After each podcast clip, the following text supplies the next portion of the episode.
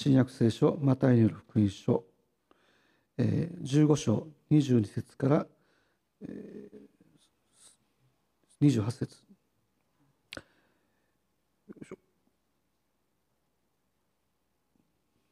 マタイによる福音書15章22節から28節。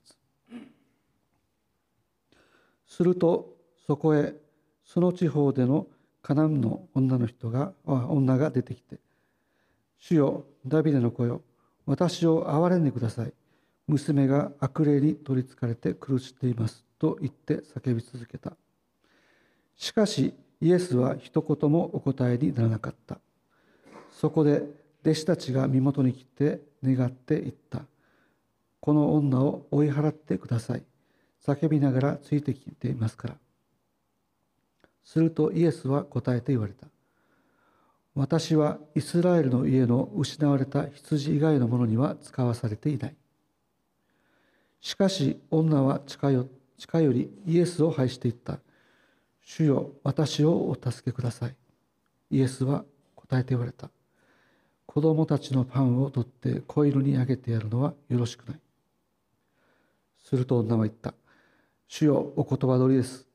でも子犬もその主人の食卓から落ちるパンくずはいただきます。そこでイエスは答えて言われた。女よあなたの信仰は見上げたものである。あなたの願い通りになるように。その時娘は癒された。それでは以上の箇所を通してパンくずを求める女のようにとして犬川先生にメッセージをお願いいたします。えー、皆様明けましておめでとうございます、えー、この年、えー、皆様にとって本当に祝福の多いまた実り多い一年であることを、え心からお祈りをいたします、え今日は、え新年にあたりますから神様に対してどのようなメッセージを語ったらよいのでしょうかとえ祈りながら求めるわけでありますけれどえー、普段であったらですね、えー、きっと神様は一年の初めにあたって一年を進んでいくために私たちにとって必要なことが一つは私たちがどこに進んでいったらいいのかといういわゆるビジョンというところだと思います。私たちはどこに向かうのかということがはっきりしていればはっきりしているほどに間違いなくそこに近づいていくことができるということですね。まあ、ですからこの年年の初めに神様が私に対しても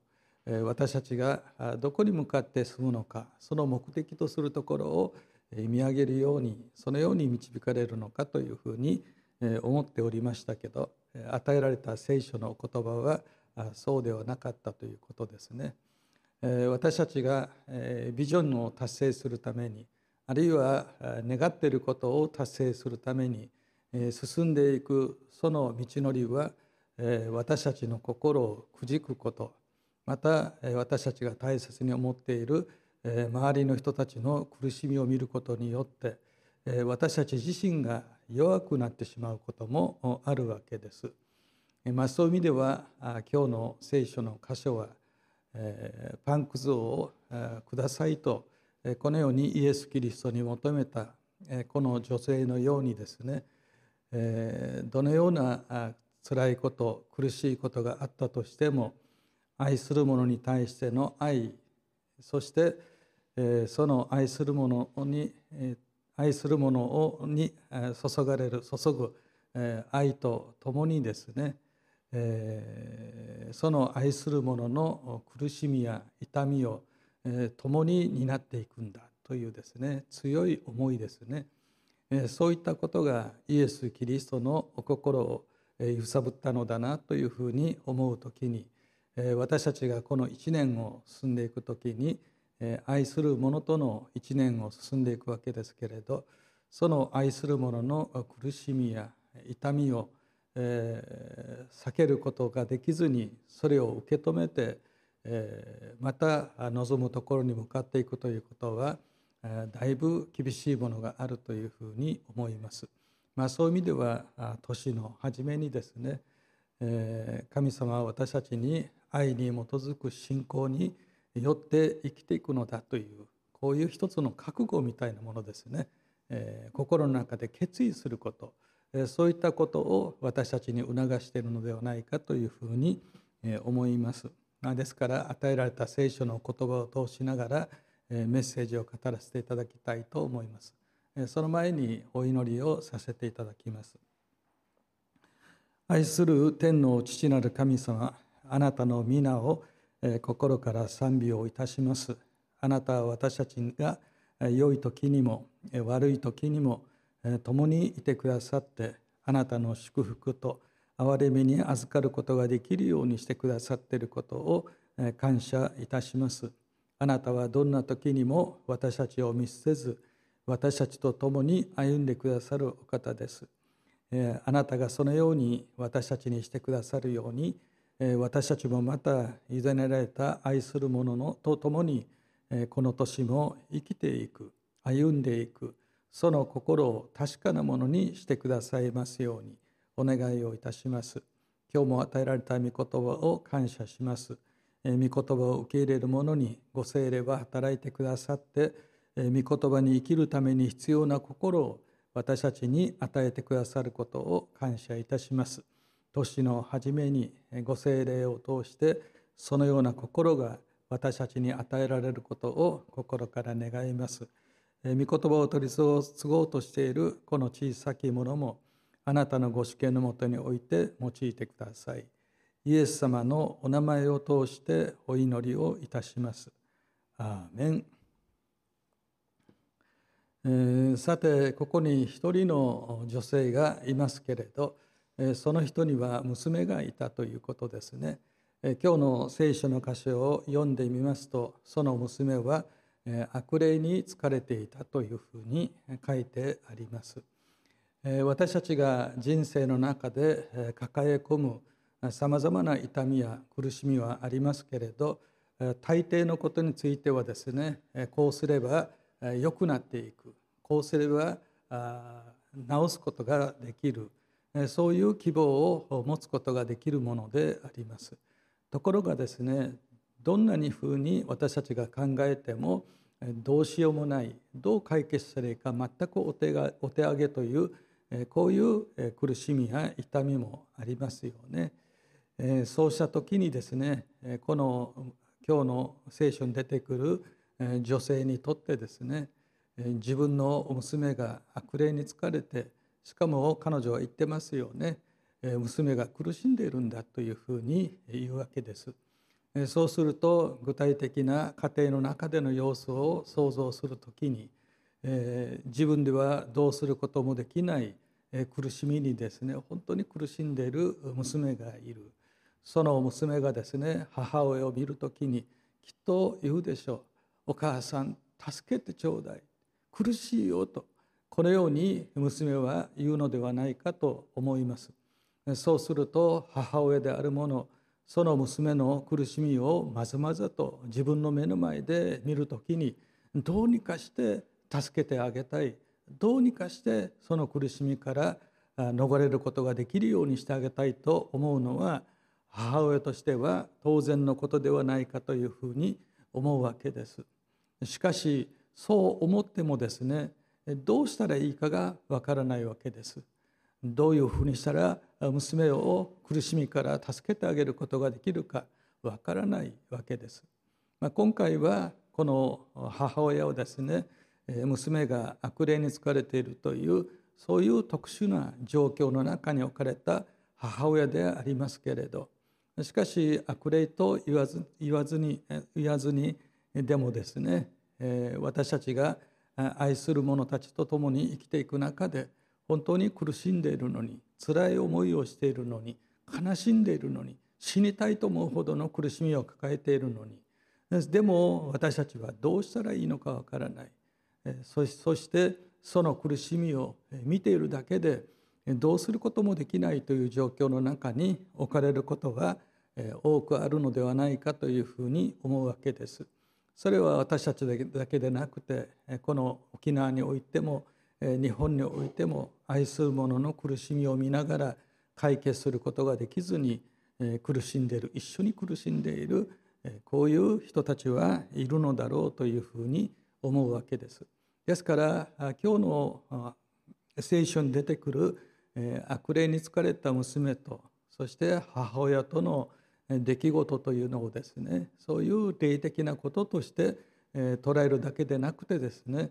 それが象徴しているのは私たちの手ではですねどうすることもできないこの状況の中に苦しんでいる愛する者。そしてその愛する者を見ているだけで助けてあげることができない者の苦しみですね。それを私たちはここで表しているのだというふうに捉えたいわけであります。私たちはですね自分たちの周りにいる人たちが苦しんでいる辛い思いをしている時に助けてあげたいと思うのは普通のことだと思います。しかし助けてあげることができなかった時に私たち一人一人の心がですね問われてしまうということも同時に起こってくるということであります。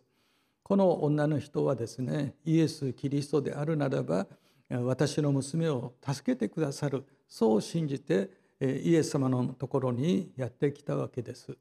そうするとイエス様と共にいた弟子たちがいますよね。弟子たちはですねこの女の人が娘を助けてほしいんだ悪霊から解放してほしいんだそう言いながらですね必死になってこのイエス様に向かってまた弟子たちの後をつきなつい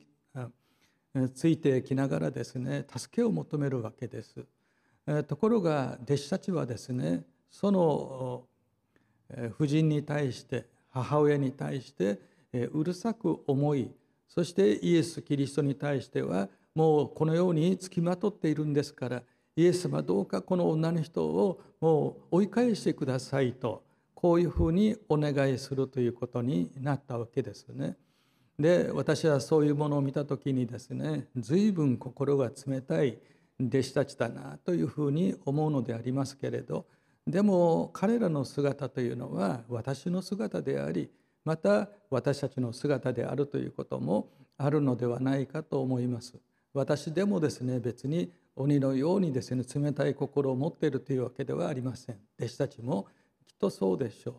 えー、ですから彼らにとってですねあそれだったら私解決してあげられるよというこういう類の話であったらあそうかそういうことだったらこうしなさいああしなさいと言ってじゃあこれで解決するからじゃあねと言ってこうして追い返すのではなくてですね答えを与えてそして安心してその人と別れるという話になるんだろうというふうに思います。ですから多くの人たちはですね自分でどうにかしてあげるあげることができることであればですね私たちはその人に手を述べてあげるということはある意味ではたやすいことではないかというふうに思うわけです。なぜならばそれに対しての答えを持っていますしそしてそれを解決する力を持っているわけですか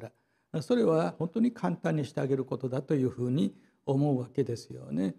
ところが助けてくださいと助けてくださいと必死にこの助けを求めるのに乗る助けを求めてくるんですけれどその内容を聞いた時にですね自分ではどうしたらいいかわからない。また私が同じような状況に置かれた時にも私は自分ではどうすることもできないとこう思える内容をですね助けてくださいと。いやいやそれはちょっとと言ってもでも助けてくださいと。で彼女からしたらですね自分の娘の命がかかってますから引き下がるわけにいかないわけです。引き下がるわけにはいかないと近づいてきてもですねそれに対して与えることができる答えを持ってないんですから。ですから答えを与えることができないところに置かれると人はですね強いストレスを抱えるようになるんですよね。できることだったら助けてあげたい。でも助けることは到底できない。その助けることはできないと言っているのになんでこれ以上私に求めてくるんだとあとはですねそれが苦しくて辛くてそしてその母親をですね追い返してくれというあるいはどんなに叫んでも求められてもですね聞く耳を塞いでですねそれが聞こえないかのようにこうして前に進もうとするということは私たち誰にもあることではないかと思うわけですよね。聖書の中に泣く者と共に泣き笑う者と共に笑いなさいとそうあります。ああそうだそうだ本当にそうしていきたいと思うわけでありますけれどでもこのようにですね解決することが到底無理だと思えることに対して答えを求められる助けを求められる時に多くの人たちはその中で本当に困ってしまってついにはその相手を突き放してしまうということをしてしまうこともあるのではないかというふうに思うわけですね。さすがのイエス様の弟子たちであってもこの女の人に対してそんな態度をとってしまったということですね。まあ、そういう意味では私たちが愛する者と共に生きるということはですね自分ではどうすることもできないことでありながらその愛する者から助けてくれと。助けてちょうだいどうしたらいいんですかと。私たちが問われ続けた時に私たちは一体その愛する者と共にいることができるのだろうか。もうこれ以上私に何も言わないでくれ。ただただあなたが求めると私は苦しいだけだから。もうそんなの嫌だと言ってですね聞く耳を閉ざしてしまうということ。あるいはその子を家に置いてですね自分だけ外に出てしまうということもあるのかもしれないと思うわけですね。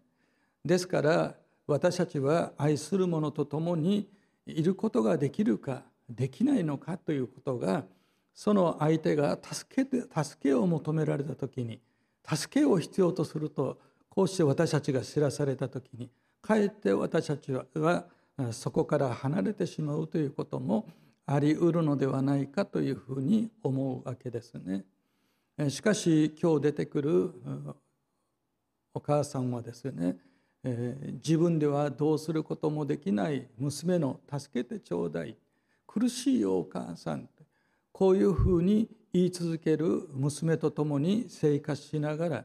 彼女から離れることも逃げることもせずにですねただただ一緒になって苦しみながらどうにかしてその娘の苦しみを痛みをですね取り除いてあげたいと悶々とですね時を過ごしてたということを私たちは知ることができるわけです。どうして彼女はこの娘と共に共に居続けることをしたのでしょうかまたどうしてそういうことが可能であったのかという時にですねもう言葉とすれば簡単でですねそれはこの母親が娘のことを心から愛してたからだというふうに言うことができると思いますね。私たち人類もさまざまな苦しみや悩みの中に置かれます。しかしイエス・キリストは私たちに対してこうおっしゃいました。世の終わりに至るまで私はあなた方と共にいるとこうおっしゃってくださいました。共にいるというのはですねただそばにいるという意味を言うわけではないんです。私たちが苦しんでいる時にその心を受け止めながらあるいは喜んでいる時にもその心を受け止めながら私たちの苦しみを自らの苦しみ私たちの喜びを自らの喜びとしてイエス・キリストは共にいてそれを受け止めてくださるということなんですよね。そうした時にですね彼女はついに答えとなるものを耳にすることができたわけです。ナザレのイエス私たち違法人とは違うけれどイスラエルに属する者そのイエスという方は特別な方であるこの方は神が送ってくださった救い主なる方だと聞いたこのお方であれば、えー、私の娘に取り付いている悪霊を追い出してくださって私の娘を解放しその痛みと苦しみの中から救ってくださる。お母さん助けてくださいといった。その助けに助けを与えることができない私ではあるけれど。でもついに私に代わって私の願いをそして娘の願いを聞いて解放してくださるお方がいるんだということが分かった。それでこの女性はですねイエス・キリストとイエス・キリストの弟子たちのえところに近づいてきてで私の娘を助けてくださいというこういうお話になったということですね。ですから弟子たちはですね自分たちではどうすることもできないことを求められたことによってかえって自分たち自身が追い詰められてしまって、えー、乱暴にもですねその女性を追い返してしまうというこういうことをしてしまったしかし母親は違ってたということですね。まあ、そういう意味では、えー、本当に心から愛する愛してくれる者がいる人は幸いだなと思います。確かに苦しみは解決できないかもしれない痛みもすぐには解決することができないかもしれないしかしそうであったとしても共にいてくださってその私たちの抱えている問題を解決しようと思って諦めることをせずにその道を探し続ける者がいるとしたらですねそういう人が私たちのことをあるいはこの子どもたちのことを愛するものであるならばそれは本当に大切なことであるというふうに思うわけであります。さてそういうふうにしてイエス・キリストのところに近づいて事情を説明し私の娘を助けてほしいとイエス・キリストにお願いすることができたわけでありますけれど意外にですねイエス・キリストは分かったとこういうことはせずにですね私はあなたの願いを聞く前に私は神様からあなたはこれをしなさいと使命として与えられていることがある。私の主である神様が私に命じておいた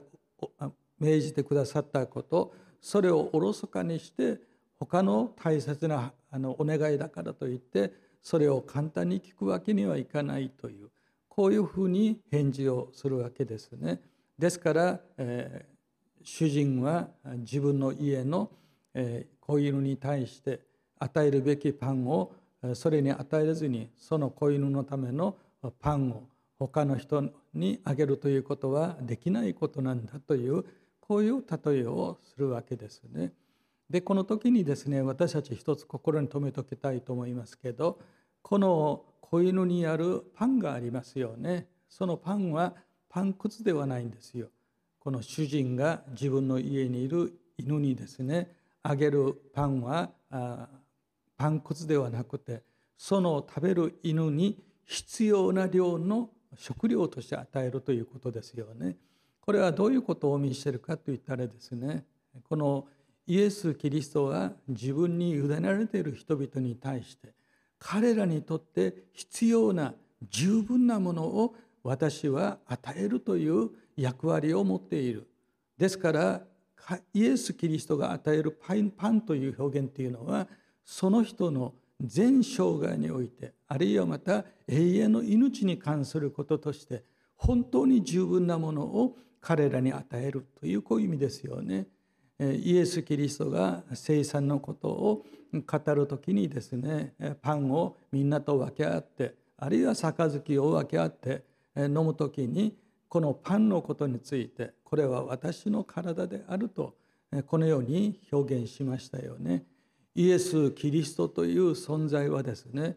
そのイエス・キリストに委ねられているものの全生涯永遠の命に関係する必要なものを与えるために働き続けることのできる自分という存在そのものであるということを聖書は教えてくださっているわけです。ですからイエス・キリストはそのように自分の子犬にですね与えるパンをあなたにあげるのは良くないというふうに表現したんです。そうすると彼女はですねパンくずでいいですというふうに答えるんですよね。要するに私が幸せになり永遠の命を持ちいつまでも幸いなものとして生きていくために必要なものありとあらゆるものを全部私にくださいとこう言ってるわけではないんですと。私があなたに対して求めているのはパンくずなんですパンくずだったら食べさせてもらってもいいでしょうというふうに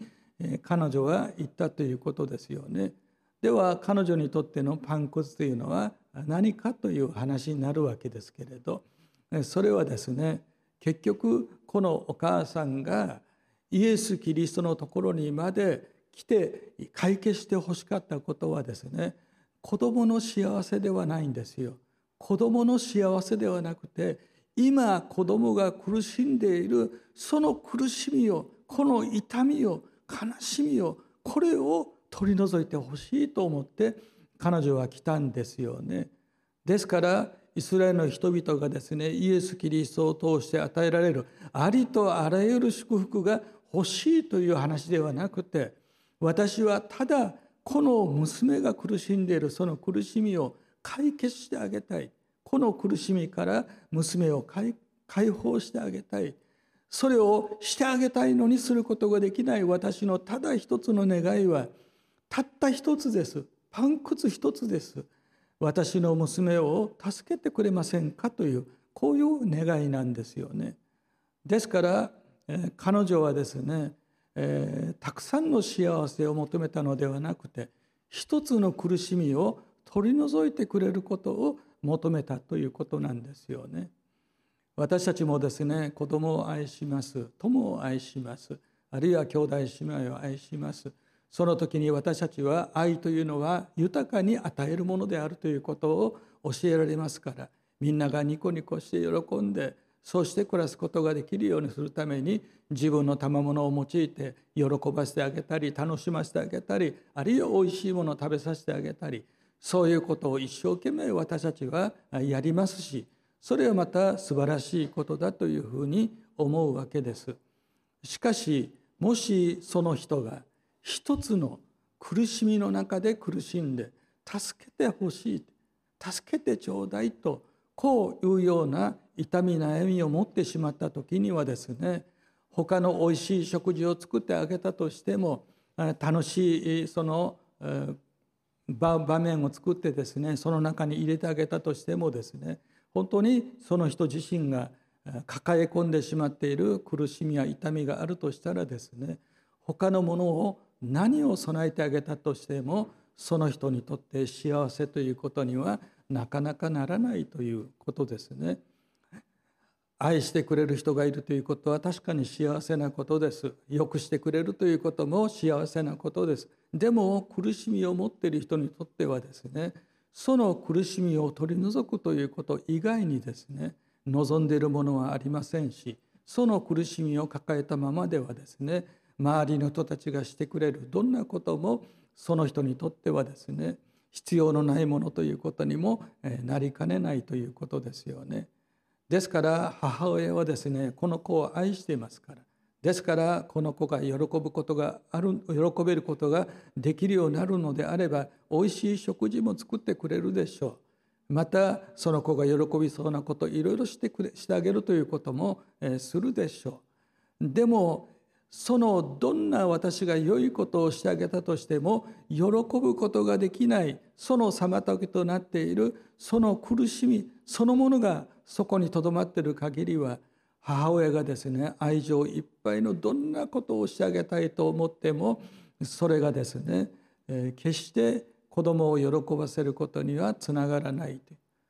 ですから母親はですね分かるんですよ。助けてください。助けてちょうだいという娘の願いをですねこの痛みを苦しみを取り除いてあげる以外にですねこの子を幸せな道に進ませることはできないんだということがわかるわけですよね。ですからそこまで神様に願い求めるのではない。私が母親として愛する者と精一杯のことをしていきます。でも精一杯のことをしてもそれが痛みが苦しみが悪霊に取りつかれているこの痛み苦しみがあるとそれは何一つとしてこの子供の幸せにつながらない。ですからたった一つのことを私は願っているのですあなたがイスラエルの人たちにしようとするありとあらゆることそうではなくて私はただただこの娘の苦しみを取り除いてほしいんですというですからこの女性はですねあれこれをイエス・キリストに求めているわけではないんですよ。たった一つのことを求めているんですよ。なんでこのたった一つのものを取り除こうとしてこの母親は願うのか。それは子供をですね心から愛するからですよね。心から愛するからこの子にとって必要なものは何か。この苦しみを取ってあげることである。しかしそれをすることはできない。でも私はそれをしてくださることのできる。力を持っている方があなたであるということは知っています。あなたは神が送ってくださった方です。どうぞ私の娘を助けてくださいと。このように彼女は願うわけですよね。でもこのことは彼女に対して大きな信仰を与えてくださっているということもわかるわけです。なぜならばこの娘に対して幸せに良いことをしてあげたいと願ってたのはきっとこの母親でしょう。誰よりもそのことを願ってたことでしょう。でもその母親がですね手を尽くして手を尽くしてありとあらゆるところにいろんなことを求めてですこの娘を助けたいと思いましたけどその助けるということが誰一人できないんですよ。誰一人その助かるためにどうしたらいいかを教えてくれる人もいないんですよ。簡単に言ったらこれは人間にと人間によって解決することができないものであるということです。ですから人間にとってはですね絶望的な思いに駆られるそういう状況の中に置かれているわけですよ。人間が無力であるということどんなにこの子を愛し生かそうと思ってもその愛情を持っている自分自身が自分の命を与えても構わないと思うほどの思いがあったとしてもそれでもこの娘を助けるには何の役にも立たないというこういう絶望的な状況の中に置かれた時に私たちにはできないけれど私たちにはできないんですけどでもそれをしてくださるお方がいる。いやそういうお方として私は信じました。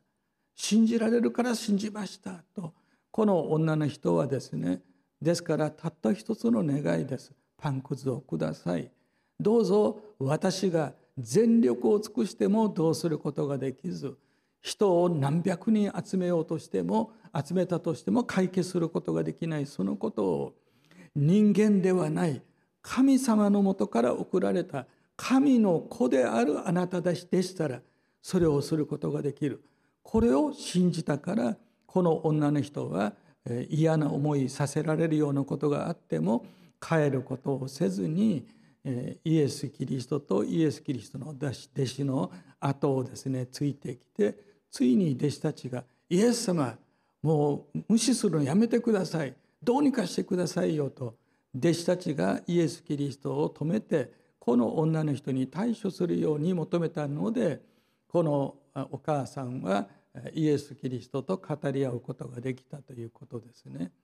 ですからイエス・キリストはこの女の人とのやり取りを通しながらあなたの信仰は見上げたものだというふうに言いました。ですから私たちはですね信仰を持っていると言ったらですねじゃあ神様えー自分たちが生活が豊かにできるように生活の水準はこれぐらいにしてください。健康状態だったらこれぐらいにしてください、えー、そしてまた仕事するんだったらこれもうまくいくようにしてください。私たちはですね神様に対して際限なくですねいろんなことを求めているのではないかというふうに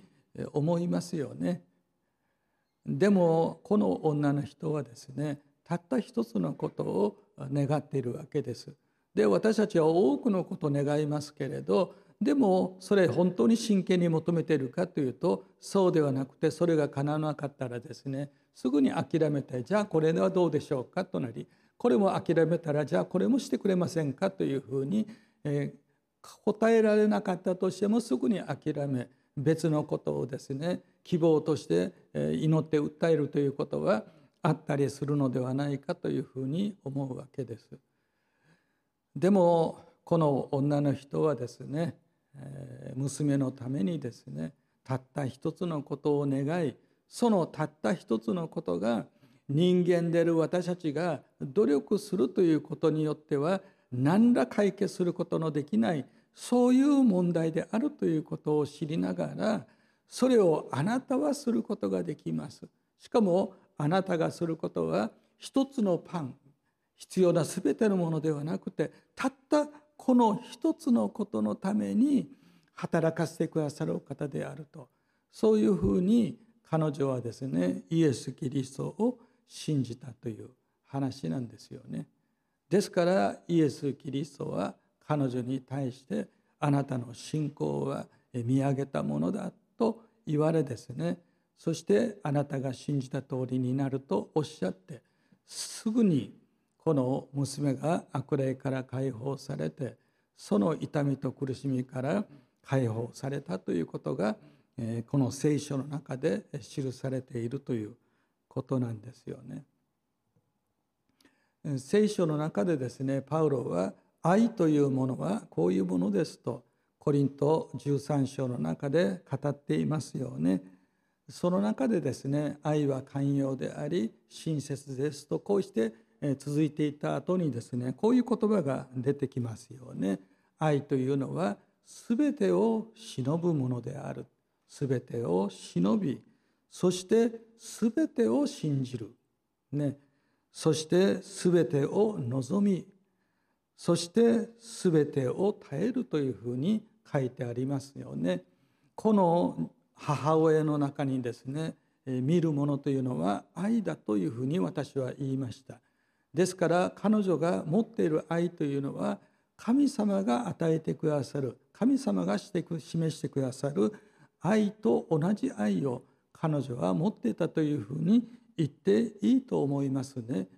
どうしようもない痛みと苦しみの中で、えー、助けを求めているその娘と共にいてこの母親がどれほど苦しくどれほど絶望的な思いになったかわからないとこう思うわけです。しかしそれでも彼女はこう愛していましただからこそ全てのことを忍び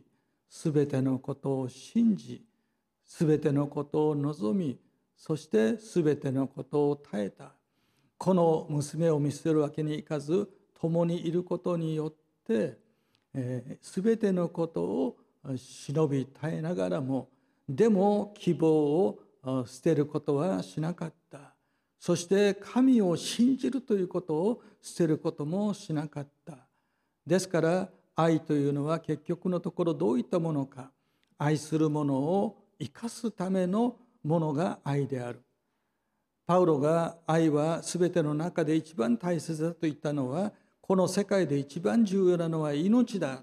一人一人の存在だ。その一人一人の命を生かすために愛が必要なんだというふうにパウロは語りましたよね。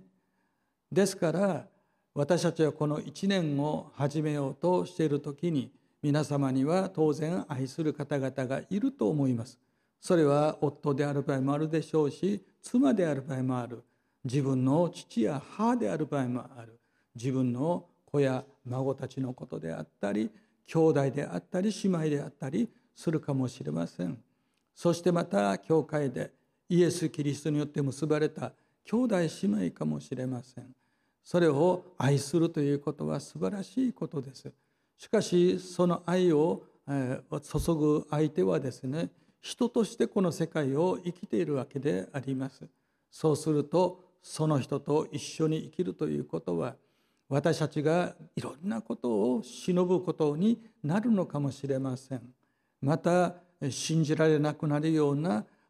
状況の中でなお信じますというふうにいかなければいけないこともあると思います。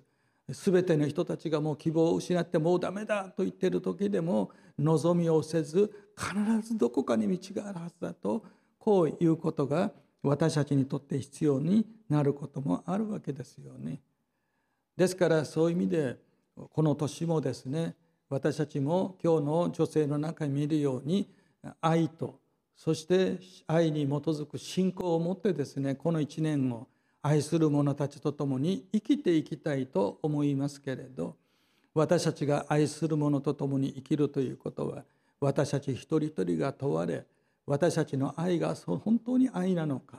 そして私たちの信仰が本当に信仰なのかそれをこの探られるような時を過ごすことということであると思います。しかし神様はこの年の初めにですねどこから御言葉を取り継ごうかと求めた時に今日の聖書の箇所を示してくださいました。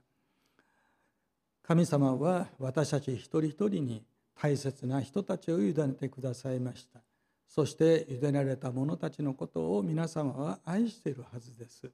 であるならば私たちはこの年の初めにですね愛を持ってこの年も生きていきます。